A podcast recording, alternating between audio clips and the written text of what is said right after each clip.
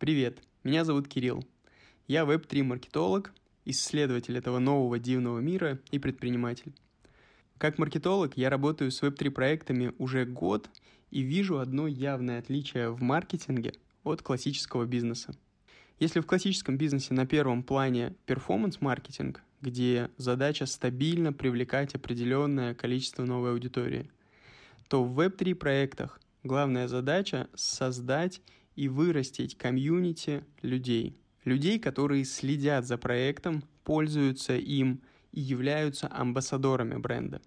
Поэтому сегодня я пригласил в гости Аню. Она работает комьюнити-менеджером.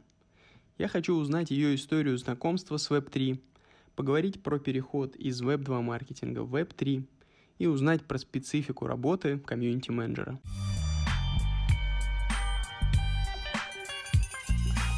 Аня, привет! Рад тебя привет, видеть Кирилл. здесь. А, расскажи немного про себя. А, расскажи, чем ты сейчас занимаешься в Web3 да, хорошо. Всем привет, меня зовут Аня. На данный момент я работаю в а, Midas Investments, занимаю позицию комьюнити-менеджера и также занимаюсь продюсированием нашего YouTube-канала и какими-то образовательными историями, спецпроектами, которые у нас возникают. Например, а, в ближайшее время мы будем делать не то чтобы прям а, образовательную историю, но мы будем запускать свою NFT-коллекцию, чем я раньше никогда не занималась и очень заинтригована. Вот, до этого у меня был опыт в абсолютно разных сферах. Э, в основном, конечно же, это IT. Я работала в Яндексе, и также я занималась маркетингом в EdTech-стартапе. И сейчас все эти знания и навыки, которые я получила на предыдущих местах работы, я очень активно использую в работе э, в Web3 проекте. Вот, э, и нашла им очень классное и, на мой взгляд, важное и полезное применение. Вау, классно. Ты, ты сразу пробежалась по всему прям своему опыту. Э, я хотел... Ну нет, тебя... это еще не все. А, окей, хорошо. Слушай, а давай э, чуть поконкретнее. Я хочу, чтобы наши слушатели тоже познакомились с тобой чуть больше как с человеком. Ты сейчас где вообще э, геолокационно находишься, если это не секрет, конечно? Да, конечно, это не секрет. Пока что я в Москве. А до этого я жила 4 месяца в Турции, и осенью я переезжаю уже в Европу на постоянное место жительства. Круто, а куда? В Австрию. Вау. Это ты релацируешься туда или, ну, в смысле, с э, компанией или сама? А, нет, а, это я делаю сама. Я поступила в магистратуру в австрийский университет. Вот, а, буду продолжать изучать медиа и коммуникации, и в том числе планирую, да, там все свои какие-то научные работы тоже связывать с медиа и коммуникациями в Web3 и вообще с э, проектами на блокчейн. Поэтому, да, в общем, это был мой осознанный выбор. Я сама над этим работала. То есть это не от Ого. компании. Планы грандиозные. А, а сколько тебе лет? Мне 27. Круто. В 27 лет ты уже столько всего успела сделать, и снова идешь в магистратуру, это вдохновляет. Спасибо. Давай тогда чуть побольше про то, чем ты сейчас занимаешься. Я услышал два, а, две позиции, два функционала. Это комьюнити менеджмент и продюсирование YouTube-канала. Насколько я понимаю, начинала ты в Мидосе с комьюнити менеджмента, так? Я начинала из того, из другого. А, вот, то есть это у тебя все сразу произошло? Да, ну, могу объяснить, почему вообще так получилось, потому что все, что касается видео и какого-то контента, это мое основное направление деятельности. Я занималась развитием YouTube-каналов с 2013 года, и, собственно говоря, все работы, которые я получала до этого, да, там, в других компаниях, я получала исключительно благодаря своему опыту а, вот такого медиапроизводства и совсем не благодаря диплому, который у меня был. Вот, поэтому куда бы я ни пришла, в какую бы компанию я а, не устраивалась, а, я всегда а, беру на себя развитие медиапроектов, э, включающих в себя в том числе YouTube. А откуда у тебя этот опыт появился, опыт медиапроизводства? Когда я училась в университете, училась я на телевизионной журналистике, то есть э, там какие-то базовые вещи нам давали, вот, но когда мы как раз-таки в 2013 году снимали репортажи свои на кассетные камеры, а потом эти кассеты оцифровывали, я подумала, что что-то не так, mm-hmm. и, в принципе, сама заинтересовалась всей этой историей, и как раз-таки в 2013 году я завела свой YouTube-канал, и начала знакомиться, в принципе, с э, съемками видео, с монтажом, с какими-то спецэффектами, и с тех самых пор вот не расстаюсь со всем этим. В 2013 ты уже зашла на YouTube, мне кажется, ты уже должна быть блогером-миллионником с таким опытом, и ты правильную точку входа нашла к сожалению, мой юношеский максимализм сыграл против меня, вот, и как только я начала профессионально заниматься, да, то есть я начала работать на компании и получать за это деньги, я перестала вести свой YouTube-канал и э, потеряла потенциал блогера-миллионника.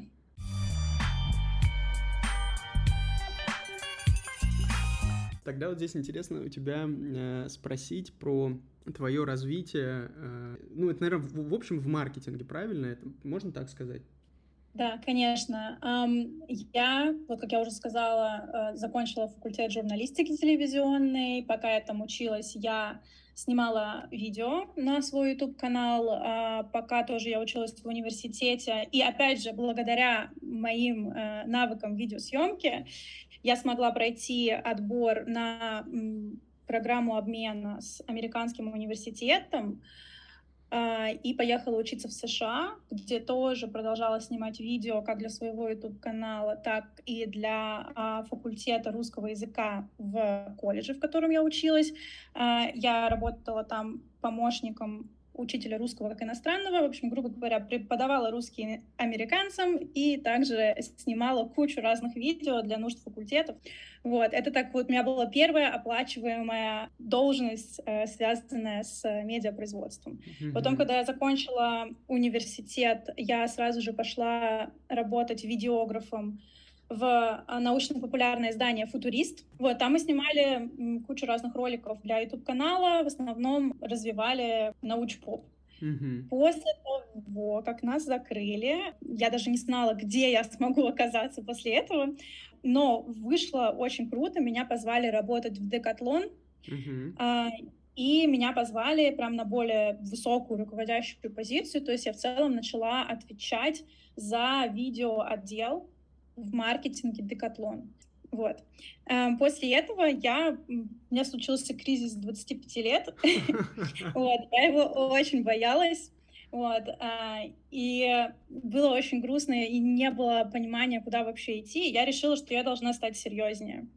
А, под стать серьезнее я подразумевала не то, что снимать какие-то видюшки, а вот прям заниматься конкретно digital-маркетингом. Я подумала, что заниматься этим какой-то просто офлайн компанией, ну, неинтересно. Я хочу в IT, потому что это модно, это прикольно и молодежно. Если я хочу работать в IT, то нужно, короче, прям метиться в топ-топ-топ. И что у нас топ? У нас топ — это Яндекс. Mm-hmm. И, и я узнала, что в Яндексе есть школа менеджеров Яндекса. Mm-hmm и что как раз-таки туда начинается отбор. И, конечно же, я пошла подавать заявку очень переживала, но в итоге вышло так, что я прошла, я поступила в школу менеджеров Яндекса, целое лето я ходила, училась вместе с работой, mm-hmm. и по факту, после того, как ты проходишь обучение в школе менеджеров Яндекса, ты можешь претендовать на стажировку. То есть там финальный проект, когда ты приходишь и эм, презентуешь там свой, э, свою работу, над которой ты работала там на протяжении двух месяцев,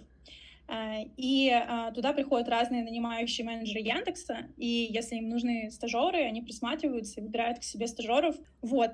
И, собственно говоря, я очень сильно переживала, переживала, но меня позвали, и позвали тоже а, прям в Яндекс работать, в головной офис. Туда, в общем-то, я с крутой руководящей должности перешла в стажеры. Собственно говоря, проработала там в качестве стажера три месяца, но мы приняли обоюдное согласие не продолжать работать в этом проекте. И я начала искать другие проекты в Яндексе, в которые я могла бы попасть. И там здорово, что как только ты попадаешь в эту экосистему Яндекса, ты можешь там спокойно между проектами перемещаться. Mm-hmm. Меня позвали в отдел маркетинга, и я начала заниматься непосредственно там тоже медиапроизводством. Я решила к этому вернуться, потому что все-таки когда что-то твое, э, ты понимаешь, что все-таки туда нужно возвращаться, и учитывая, что мне не то, чтобы очень понравилось работать именно по вот такому обширному, короче, обширным задачам в маркетинге, mm-hmm. я решила вернуться в производство. Я начала заниматься выпуском подкастов для Яндекса. Вот, подкаст назывался «Лучше голосом». Ведущим был Петр Аброськин. Мы приглашали к себе самых классных экспертов сферы маркетинга, разговаривали о том, да, что такое маркетинг, как туда попасть, какие навыки необходимы и так далее, и так далее. И вот с этого начался мой путь по подкастингу. Вот, а, с тех пор я очень много консультировала людей по запуску подкастов, и в целом тоже немножечко с видео у меня сместился фокус на подкасты. Потом после этого я работала в тех стартапе целый год. А, там я занимала позицию СМО, ну как, из wow. одного работника маркетинга, который там был, был СМО. Вот. Эм, но тоже был очень классный опыт, там мы устраивали разные конференции, и там я уже больше углубилась именно в ивент-маркетинг и занималась больше конференциями, всякими метапами и так далее. И после этого меня жизнь привела в Web3, в Midas Investments, чему я безумно-безумно рада. Я здесь работаю уже полтора года, и я считаю, что это просто лучшее место для меня Слушай, круто, ты так четко рассказала, мне даже не пришлось задавать какие-то наводящие вопросы, прям идеальный рассказ гостя про свой путь. Это очень интересно. Я даже в нескольких моментах узнал себя, когда ты говорила про переход из медиапроизводства в такой обширный маркетинг. У меня здесь получилось все абсолютно наоборот. Я всегда занимался, 8 лет занимаюсь маркетингом, и я с самого начала занимался, был таким многоруким многоногом, который занимался всем, и перформансом, и упаковкой там, и все-все. Э, а сейчас я как раз наоборот хочу трансформироваться в медиапроизводство, то есть сфокусироваться на этом больше. Э, понял, что мне это больше нравится. И то, да, что у нас такой перевертыш получился. Да. И твоя история про э, ЦМО в IT-стартапе, это тоже я проходил много раз, когда ты, ты ЦМО, да, как бы, но ты один или там вас двое с помощником. Ну, в общем, очень интересно, да. узнал себя во многих вещах. Давай проясним для зрителей, чем занимается компания Midas Investments. Да, хорошо, давайте расскажу. Вообще изначально мы начинали как э, мастернодный проект. Вот, мастерноды уже давно канули в лету. И когда я пришла уже в, в Майдас, э, уже мы считались э, стейкинговой платформой.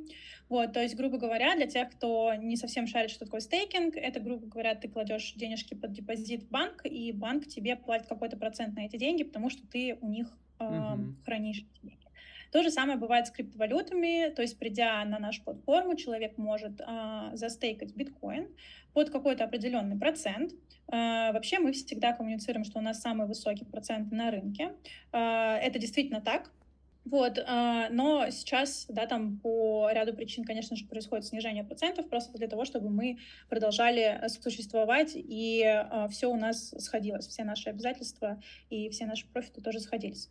Вот, а, это, если вот так прям супер вкратце рассказать, но сейчас мы очень смотрим в сторону развития CDFI концепции, это абсолютно новая концепция на рынке, и мы планируем, грубо говоря, этот сегмент на рынке открывать.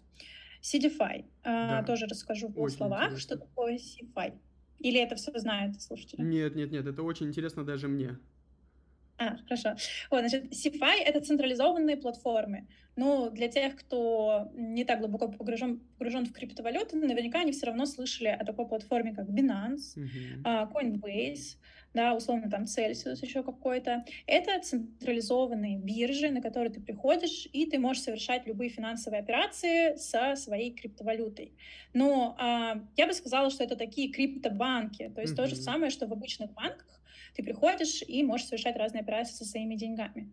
Вот. А, проблема централизованных финансов э, в крипте заключается в том, что это немножечко противоречит самой концепции криптовалют, которые э, были созданы для того, чтобы люди не зависели от банков и не было какого-то одного централизованного стейкхолдера, э, будь то да, там владелец банка. И а, тем самым можно было бы обезопасить а, да, владельцев криптовалюты от каких-то неприятных историй, а, связанных именно с центральным управлением финансами. Но опыт февральских событий и санкций очень сильно показал, что даже в криптовалютах никто не защищен, что Binance может да, там, ограничить количество валют, ну, как бы, грубо говоря, эквивалент. Э, Депозит, который может, может человек хранить. Да, да, да, да, да, да, да. Вот, а, то же самое, как у нас условные банки, да, которые мы в России, там самый uh-huh. крупный интернет-банк, может блокировать счета, вот uh-huh. я недавно тоже читала. Вот, э, грубо говоря, твои деньги тебе не принадлежат. Они находятся у централизованного, да, какого-то там, ну, грубо говоря, централизованной компании. Sorry, что перебиваю. Важно здесь отметить, что чтобы пользоваться централизованными биржами в крипте, еще очень важно подтверждать свою личность. То есть да, э, прилагать свои документы, что не для всех участников крипторынка как бы хороший знак, и не все готовы к этому. Да, продолжай свою. Да, вот это еще просто... Да, это очень интересно еще, потому что вообще, ну, как бы сама идея крипты заключалась в анонимности. И будучи комьюнити-менеджером, я очень сильно вижу, насколько люди не хотят э, как бы раскрывать свои личности. И это вот тоже реально проблема э, централизованных финансов, потому что тебе нужно полностью сдавать все явки и пароли. И как бы, ну, реально, по факту, чем это отличается вообще от э, банка обычного? Только тем, что он там держит криптовалюты. Mm-hmm. Вот. И есть абсолютная противоположность этому это DeFi. А, DeFi — это децентрализованные финансы, это куча разных протоколов, к которым ты подключаешься с помощью своего там кошелька какого-то, никто у тебя не запрашивает никакие а, кусы, вот, ты полностью, твои деньги, ты можешь ими управлять. Вот, там тоже с абсолютно разной относительностью, как бы ты можешь ими управлять, и с абсолютно разной относительностью это твои деньги, но, по крайней мере, там намного больше маневров, и владелец криптовалюты намного сильнее защищен от каких-то таких э, ну, вот, действий да, со стороны централь, централизованных каких-то институтов. И а, благодаря этому в DeFi а, намного, намного, намного больше вариантов заработать больше денег. Вот, потому что там больше рисков 100%, и поэтому ты можешь больше зарабатывать. И эти два мира, они вот со времени появления DeFi, они всегда друг другу противостав... противопоставлялись.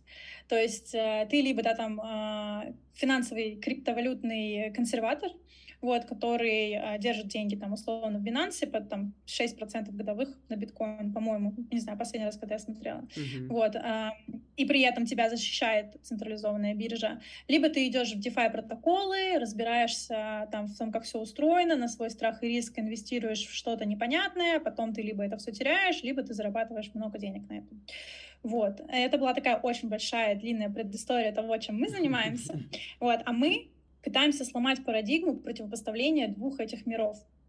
Мы позиционируем себя как CDFI-платформа, то есть а, мы даем людям а, такую же стабильность и уверенность, как любая централизованная платформа, но при этом мы можем предлагать людям повышенные проценты на их криптовалюты благодаря тому, что мы используем DeFi-стратегии. И именно поэтому мы можем предлагать людям а, самые высокие процентные ставки на централизованном рынке. Угу. Вот. А у вас сейчас... И, грубо говоря, угу. есть у вас сейчас KYC?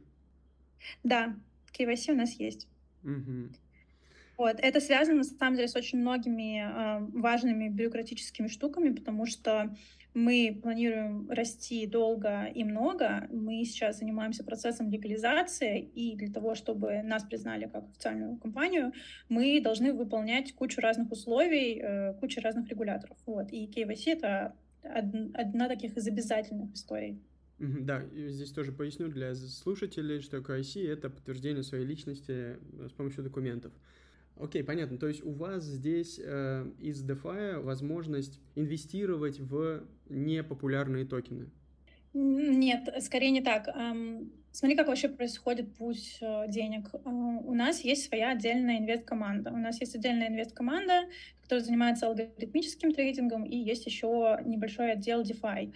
Э, это люди, которые ищет разные классные стратегии и протоколы на рынке с каким-то большим потенциалом. И а, как вообще все происходит? Ну, условно, приходит человек к нам на платформу, видит, о, там, биткоин 16% годовых, mm-hmm. ну, было у нас год назад, сейчас уже, конечно, не столько, вот, и говорят, о, я нигде такое не видел, закину-ка я свой биткоин им. И они нам отправляют свой биткоин. А, и что с этим биткоином дальше происходит? Мы его берем, вот. А, и, грубо говоря, инвестируем в те стратегии, которые отобрала наша инвест-команда, наша DeFi-команда. Вот. И благодаря этим стратегиям мы зарабатываем условно, там, ну, не знаю, 30%, да. Вот. А, мы заработали 30%, потом обратно вернули в биткоин и начислили человеку его там заработанные э, проценты. Uh-huh. Вот. Мы выплачиваем там каждый день, и, э, грубо говоря, человек напрямую не инвестируют, потому что напрямую э, очень... Почему еще проблема с DeFi? То, что очень много инвесторов, которые э, по каким-то причинам э, не сильно хорошо разбираются в этих протоколах, не сильно хорошо понимают, как проводить анализ, как принимать решения. У человека очень много рисков. Мы все эти риски берем на себя, потому что у нас команда, которая прям профессионально заточена на поиск крутых DeFi протоколов и инвести... инвестирование в них. Угу. Слушай, интересно, а, мне даже самому захотелось э, занести вам чуть денег, э, потому что я сейчас как раз нахожусь в поиске сервисов, куда можно положить свои деньги как на депозит. Да. Спасибо, это приятно, но можно, пожалуйста, ремарка, что do your own research, да, никогда да. никому не верьте, э, ваши деньги, только вы имеете право ими распоряжаться.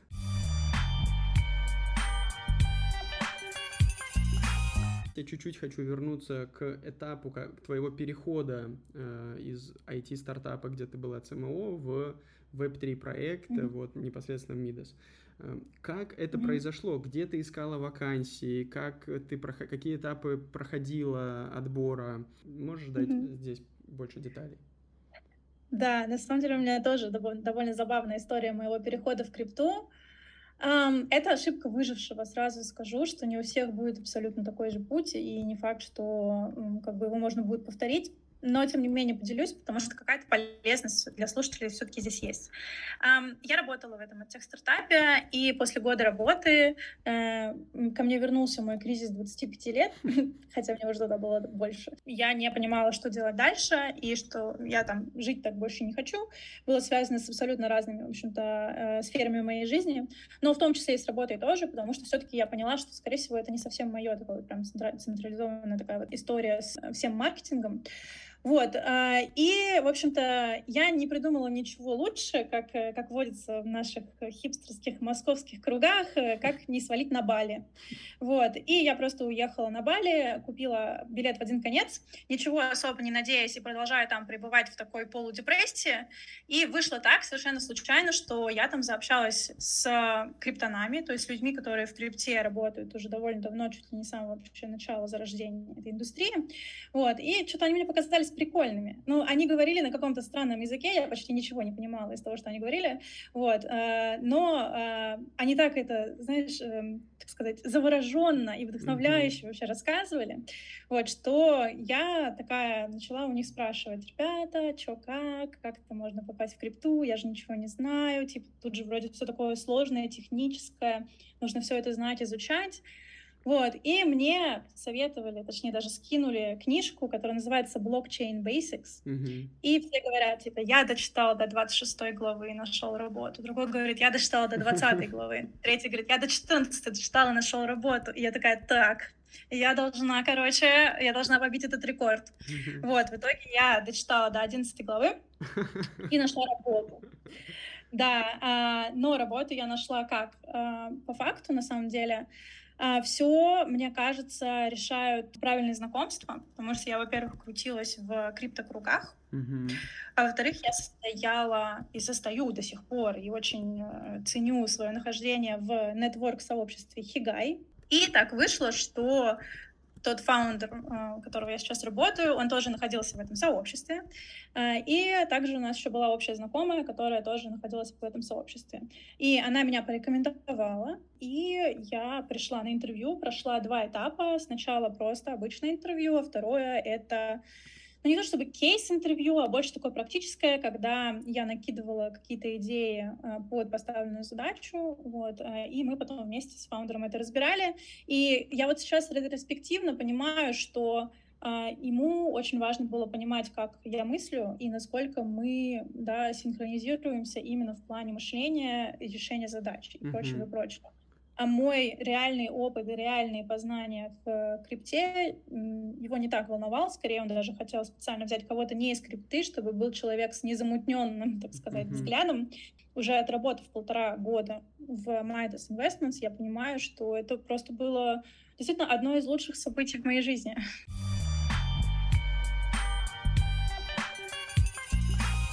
Расскажи, что именно ты делаешь э, сейчас в Мидосе? Какой твой функционал, какая твоя рутина еженедельная, какие твои задачи? Есть ли у тебя команда? Да, она у меня есть, но она не э, команда в классическом понимании, и, скорее всего, я буду потихонечку приводить это к команде в классическом понимании. Вот. Эм, это если мы говорим про комьюнити менеджмент. Вот, в целом я вхожу в команду маркетинга. У нас есть сейчас там э, раз, два, три, четыре человека вместе со мной. Э, все мы занимаемся разными направлениями. Э, и когда я только приходила, я занималась, как я уже говорила, SMM, э, занималась э, email-рассылками, и сейчас это все ушло отдельно к другому человеку. И у меня осталось непосредственно комьюнити, все, что входит вообще в это понимание. Это и Discord-сервер, это основное место, где происходит вся моя работа. Сейчас у нас там 30 тысяч пользователей, и я довольно сильно выросла в плане именно каких-то задач с тех самых пор, как я присоединилась э, к Медасу. А, если изначально я была единственным комьюнити-менеджером, а, я отвечала на все вопросы в чатиках, а, я создавала разные образовательные там материалы, я всегда передавала какие-то вопросы, запросы поддержки, то сейчас я набрала небольшую команду в сообществе. Ребята, я их зову менторами, вот, а, это люди, которые непосредственно выполняют вот эти вот какие-то такие операционные штуки по а, обработке запросов в комьюнити. Моя же задача больше верхнеуровневая — это выстраивание непосредственно самой структуры. Что я подразумеваю под структурой сообщества? Это как раз-таки вот создание таких а, команд, как менторы, у нас еще есть отдельная команда тьютеров. Это ребята, которые разбираются или которым интересно разбираться в какой-то определенной сфере крипты, будь то DeFi, NFT, Play to Earn, да, там privacy и security. А, и они ведут отдельно свои каналы у нас в Дискорде и а, рассказывают другим ребятам про эти сферы. Mm-hmm. И самое забавное, что еще прелесть комьюнити-менеджмента заключается в том, что очень часто сущности рождаются там, где ты вообще их не ожидал и даже не думал о них. Вот, у нас вдруг в комьюнити появился человек, который просто очень хорошо начал разбираться в налогах. Угу. Понятное дело, в России мы не платим э, налог на криптовалюты, но в Америке просто каждый твой чих в криптопространстве, он облагается налогом. И это очень большая боль для огромного количества инвесторов mm-hmm. из Америки и Европы.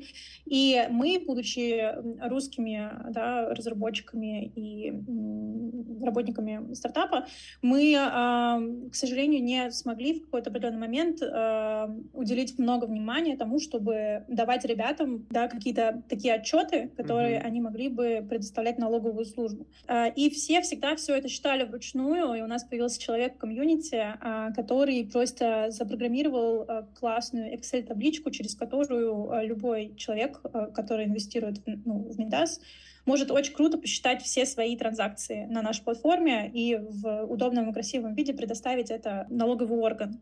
И я тогда посмотрела, посмотрела и говорю, чувак, ты очень классный, давай ты у нас будешь тьютером по налогам. И он такой, вау-вау, классно, классно, конечно, конечно. Вот, и так у нас появилась отдельная сущность тьютера по налогам. Вот, и в целом грубо говоря, в сообществе всегда появляются какие-то такие запросы, которые можно закрыть, кстати, тем же самым сообществом. И у нас еще недавно появилось две сущности, я их тестирую, пока не уверена, что они будут продолжать жить. Первое — это пати чемпион, чел, который устраивает разные движ, не связанные с криптовалютами, то есть там всякие типа просмотры кино, игры в покер и прочее, прочее, прочее. Вот. И у нас есть контент-креаторы, это ребята, которые создают про нас разный контент, вот, делятся им, поддерживают друг друга, и, ну, грубо говоря, такие внутренние инфлюенсеры, mm-hmm. которые распространяют знания о нас. Вот, и в целом я смотрю дальше, куда мы можем развиваться, какую мы можем делать структуру, как мы можем все это улучшать и так далее. И я занимаюсь YouTube-каналом, у нас э, была рубрика, я просто приглашала на э, лайвстримы разных людей из э, разных проектов, и мы с ними общались э, по поводу их проектов, по поводу крипты в целом, по поводу состояния рынка и так далее. Сейчас я активно нетворкую на LinkedIn, чтобы приглашать каких-то там очень именитых, крутых чуваков. Это, конечно, челлендж еще тот, э, учитывая, да, там обстоятельства, которые сейчас есть, учитывая то, что на самом деле к русским в криптомире э, как бы намного меньше доверия. Uh-huh. Это тоже, кстати, нужно понимать тем, кто собирается выходить э, в Web3 и работать на международных проектах, э, потому что даже еще до всех событий очень часто в комьюнити у людей были концерны, что команда русскоговорящая, вот, что это, ну, к сожалению, наши соотечественники заработали вот э, такую вот репутацию в криптомире, что если человек говорит с русским акцентом, то доверие к нему меньше, и вероятность того, что он сбежит с твоими деньгами, повышается. Вот, это такая неприятная э, сторона, но это нужно учитывать. Да, согласен. Ну, э, плюс в том, что очень много наших соотечественников делают сейчас свои проекты крутые в Web3, и поэтому даже тем, кто хочет перейти в Web3, наши соотечественники отдают предпочтение. Насколько я вижу это даже по себе, ко мне периодически тоже обращаются, мол, Кирилл, посоветуй кого-нибудь, кто делает маркетинг. Э, ничего страшного, даже если уровень английского какой-нибудь там B1, хочется работать, условно, со своими людьми. Так что возможность зайти в Web3 по-прежнему mm-hmm. очень есть, и их много. Не, конечно, конечно. У нас, типа, основная часть команды — это все русскоязычные ребята. Вот, у нас есть тоже там э, несколько ребят из Европы и несколько работников из Америки, которые, э, кстати, э, очень часто просто бескорыстно нам вычитывают тексты и делают так, чтобы все выглядело очень профессионально. Поэтому да, то есть это вообще не проблема.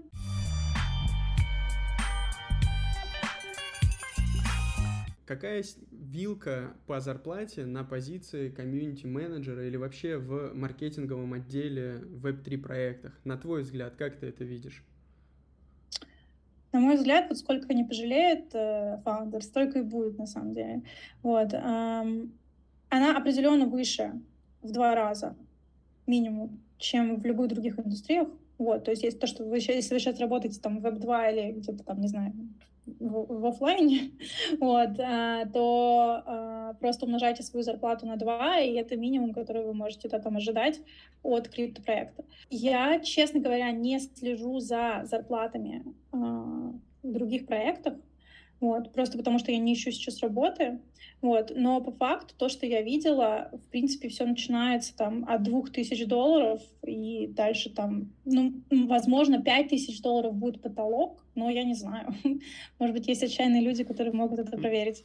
Вот, ну и плюс еще тоже зависит от того, на каких условиях ты приходишь, потому что ты можешь там, запросить какой-то процент, э, ты можешь работать на какие-то токены, да. ты можешь, э, ну, грубо говоря, ты можешь так же, как и в любой другой индустрии, ты можешь выбивать себе дополнительные плюшки. Вот. Например, э, у нас было так, что нам бонус наш новогодний платили в наших монетах. Uh-huh. Вот. И тут вот очень сильно зависит от того, насколько ты веришь в свой собственный проект. Вот. Тогда наши монетки стоили типа 2 доллара за монетку. Вот. Э, и я подумала, ну, я выведу фиат, мне, нужны, мне нужен фиат.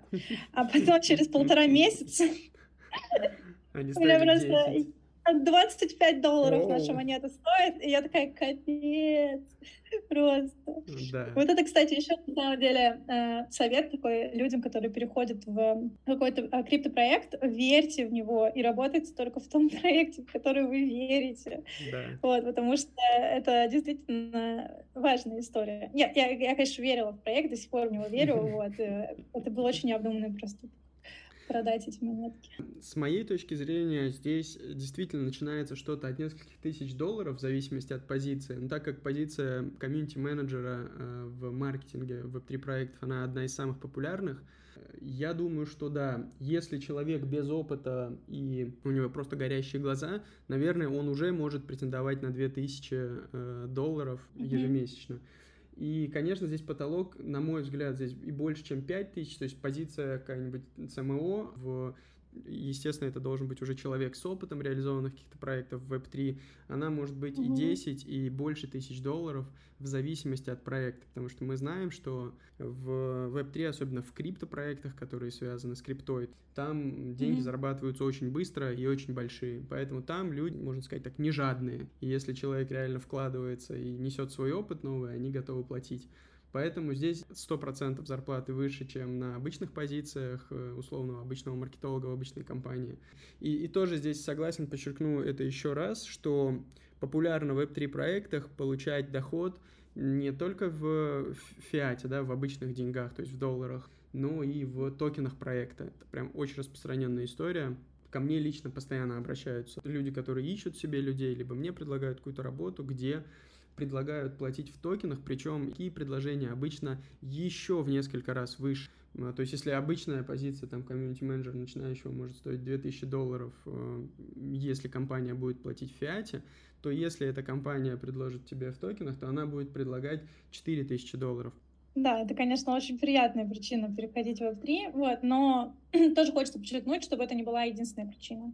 100%, вот, потому что 100%. Эм, тоже вот история с тем, что ты переходишь в крипту. Вот я прошла этот путь, когда я э, купила биткоин кэш, и э, когда биткоин стоил 10 тысяч долларов, mm. а потом э, как раз-таки через пару месяцев он поднялся до 30 тысяч долларов, и я не понимала, почему, как бы, короче, мои биткоины не растут, не осознавая, что это был биткоин кэш. То есть я вообще не разбиралась ни в чем, mm. с горем пополам вообще купила вот эту дурацкую монету, вот, и я прошла путь от вообще нулевых знаний до более-менее, да, там, среднего понимания крипты, крипты и веб-3 вообще проектов, вот, это огромный путь, это огромная работа, связанная с действительно там бессонными ночами, и а, действительно для того, чтобы во все это погрузиться, нужно гореть, а, и финансовая история, это скорее должна быть как просто дополнительная, вот как этот известный мемчик, э, где человек, обвешанный золотом э, и кулончиком биткоином, говорит, что я здесь чисто ради технологии, а не ради ваших денег. Вот. Да. Короче, нужно стремиться к этому тоже.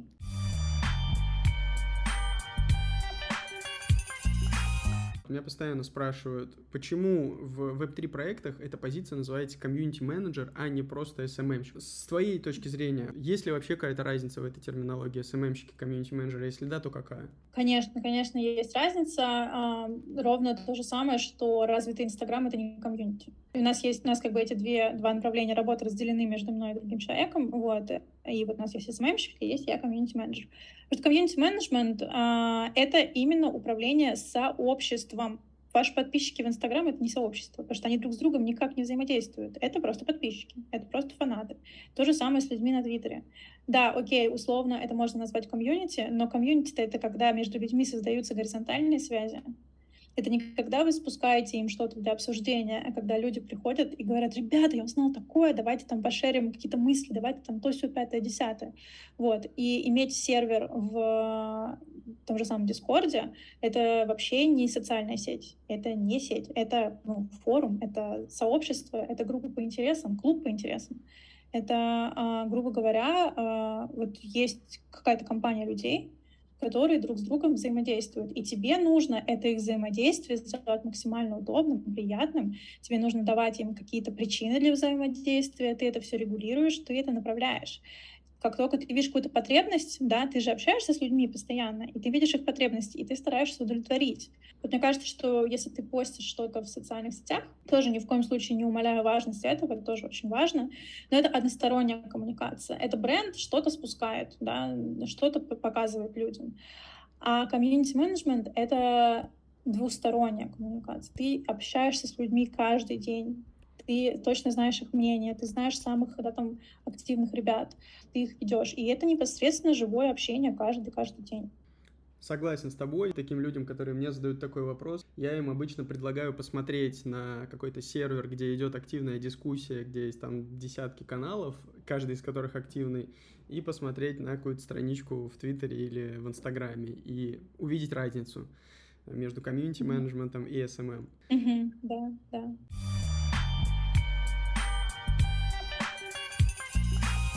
Назови угу. топ-3 качества или навыка для успешной работы в Web3. Так, ну первое — это э, то, что все называют горящие глаза. То есть э, ты должен сам хотеть разбираться в э, этой индустрии, ты должен сам э, выделять время на это, ты должен сам создавать себе какой-то образовательный план для того, чтобы погружаться. То есть тут не будет такого, что ты пришел, как ты приходишь там, не знаю, условно в Яндекс, да, и у тебя, короче, есть целый чек-лист, что тебе нужно прочитать, чтобы познакомиться с компанией, какие там документы тебе нужно оформить, э, что ты должен знать, там какие-то тебе еще образовательные курсы дадут, еще что-то, еще что-то. Этого не будет. То есть ты должен э, уметь сам добывать информацию, сам пополнять свою копилочку знаний, и ты должен действительно хотеть в этом разбираться. Это, наверное, первое. Я скажу, первое — это горящие глаза, и второе, вытекающее тоже из этого, это высокая самоорганизованность. Потому что индустрия зарождающаяся, и да, вот эта культура стартапов здесь как никогда сильна. То есть ты должен уметь э, сам себя организовывать, сам себе делать планы, составлять задачи, сам э, да, направлять свою рабочую деятельность. То есть тут не будет такого человека, который будет стоять над тобой как э, да, там, иерархический руководитель и там отчитывать или ставить задачи, или как-то организовывать.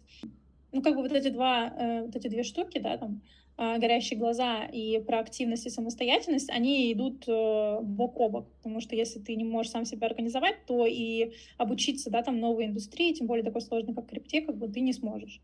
Вот. И третье, надо бы сейчас подумать, что может быть третьим. Ну, давай вот, например, на мой взгляд, э, из того, что вижу я, очень популярное требование — это знание языка, да. Потому что я знаю, что у тебя английский хороший, ты, наверное, э, это даже уже не замечаешь, но максимально большому количеству веб-3 проектов, они нацелены, во-первых, не на российский рынок, а на мир, и, соответственно, там часто команда мультиязычная, и нужно говорить на английском. Да, это действительно очень важный поинт, который выпал абсолютно из, моей, из моего поля зрения. Да, английский э, важная и нужная история, но, э, кстати, тоже хочется подчеркнуть, что не обязательно ждать, когда у тебя будет C1 или C2, чтобы начать искать работу в крипте. Вот. Э, можно делать все параллельно, и, например, у нас, наша компания предоставляет э, курсы английского языка за счет компании, и ты спокойно можешь там э, выбирать себе самостоятельно курсы. Например, я когда еще, ну, планировала в России жить долгое время, э, я нашла единственные в Москве курсы по английскому C2, которые там были довольно дорогие и которые очень эксклюзивные, и мне компания их оплатила, и я ходила на курсы C2. Вот, поэтому тут можно делать все параллельно, и главное, чтобы это не было таким стопером. Согласен. Ну, вот как вы видите, это я сейчас обращаюсь к слушателям, для старта своей карьеры в Web3 проекте достаточно иметь горящие глаза, самоорганизованность и желание учить языки и делать это активно. И, в общем-то, welcome Web3. Welcome to the new world. Да, в этот новый дивный мир. Угу. Когда, на твой взгляд, в Web3 придут массы, масса людей? Ух, хороший вопрос но, наверное, где-то на отрезке ближайшие 5-10 лет. Когда, в принципе, все эти технологии, которые сейчас э, используются, развиваются в Web3, станут эм, понятными для массового пользователя. Сейчас и почему нет массовой адаптации? Потому что обычному человеку, который, да, там, не особо в этом всем шарит, а, ему очень тяжело разобраться. Поэтому только те, у кого есть э, огонь в глазах, они в этом могут разобраться. На, ну, типа на уровне использования и на уровне работы там. Как только у нас будет там хороший UX, UI, понятная, да, понятная схема взаимодействия, конечно же, придут массы. Полностью с тобой согласен. Я здесь еще выделяю, что первый фактор для массовой адаптации — это образованность людей в плане того, как работает блокчейн и криптовалюты. И второй фактор, на мой взгляд, кажется очень важным, это законодательное регулирование всей этой истории в мире. Потому что без mm-hmm. этого не, не смогут существовать крупные бизнесы, и люди не, не будут туда заходить. Да, абсолютно согласна, потому что действительно сейчас очень большие проблемы с тем, чтобы регулировать криптовалюты, и те же самые конские налоги в Соединенных Штатах просто подтверждают то, что очень много людей отказываются потому что это, да, там, во-первых, либо сложно для того, чтобы с государством согласовать и налоги платить, либо, да, там, это, ну, вообще, в принципе, считается в серой зоне государства. Да, те, кто сейчас сюда заходят, будут иметь колоссальное преимущество по сравнению с теми, кто зайдет в этот новый дивный мир через год и будет ждать, пока тут все наладится. В общем, главный совет — не бойтесь новых технологий и исследуйте сами. Это даст вам преференции в будущем. Сто процентов. Аня, спасибо большое, что э, выделила время, пришла и рассказала про свой путь в Web3. Это было для меня очень интересно. Ты действительно дала много нам подробностей. Я думаю, слушателям это тоже будет очень полезно. Спасибо тебе. Желаю тебе успехов в твоей релокации в Европу и в твоей профессиональной деятельности. Спасибо большое, Кирилл. Спасибо большое, что пригласил. Э, было мега приятно с тобой пообщаться. И правда очень надеюсь, что было полезно.